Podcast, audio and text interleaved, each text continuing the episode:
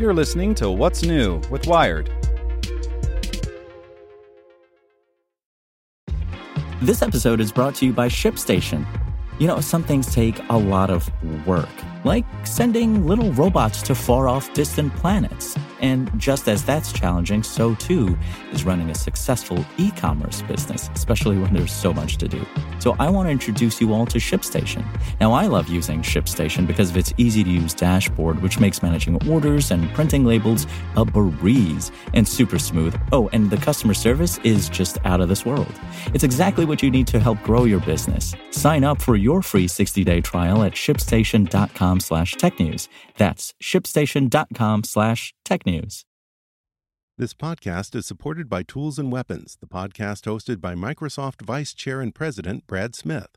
Each episode features insight you won't find anywhere else from the center of the conversation surrounding emerging technologies like AI. Right now on the podcast, you can hear a special episode where Brad Smith lays out Microsoft's vision for a vibrant marketplace driving the new AI economy. To hear more, follow or subscribe to Tools and Weapons with Brad Smith wherever you get your podcasts. Hey there, this is the spoken edition of Wired.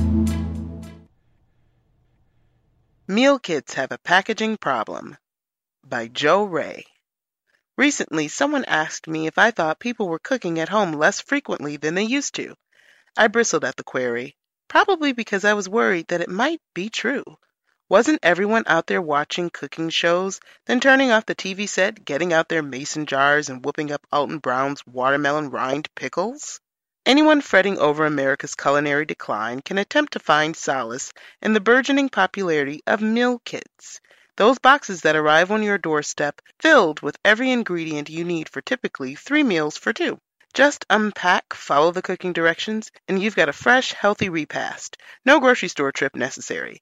Less than a year ago, meal kits had cult like cachet. The startups offering these dinners in a box sported aspirational names, often including the word chef. Other monikers sounded like rejected Lucky Charms marshmallows.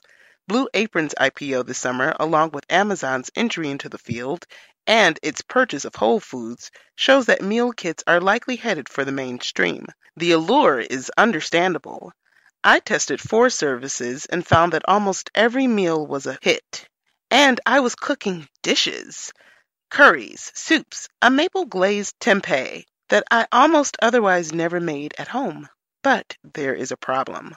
While meal kits may be convenient, their near brazen anti environmentalism should make your stomach ache. Inside the cardboard box, you'll typically find insulation, goopy ice packs, and a bunch of tiny plastic bags and boxes and jars for, say, four sprigs of parsley, a tablespoon of vegan butter, and a shot of mirin. While many purveyors use some earth friendly packaging, and Blue Apron will provide shipping labels for sending back certain items, all that stuff had to be produced in the first place. To be sure, as long as you eat all the victuals, food waste, estimated by the USDA to be in the tens of millions of tons each year, is particularly nil.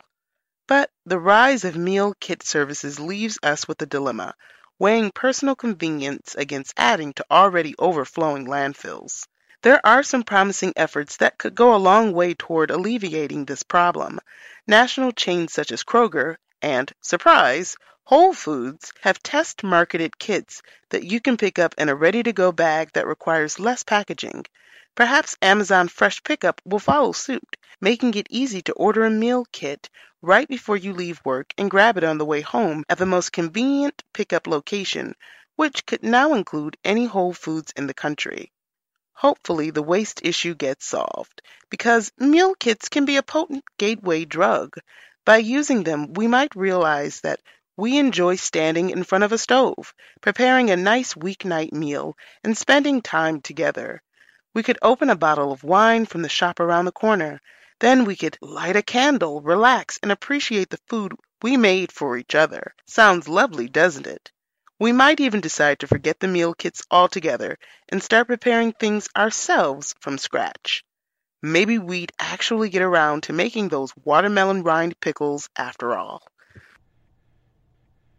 Hope you enjoyed this spoken edition of Wired News. And if you'd like more, search for Wired Science and Wired Business. Want to learn how you can make smarter decisions with your money? Well, I've got the podcast for you. I'm Sean Pyles, and I host NerdWallet's Smart Money Podcast. Our show features our team of nerds, personal finance experts in credit cards, banking, investing, and more. And they'll help you make the most of your money while cutting through the clutter and misinformation in today's world of personal finance. You'll get clarity on strategies to help you build your wealth, invest wisely, shop for financial products, and plan for major life events. Listen to NerdWallet's Smart Money Podcast wherever you get your podcasts.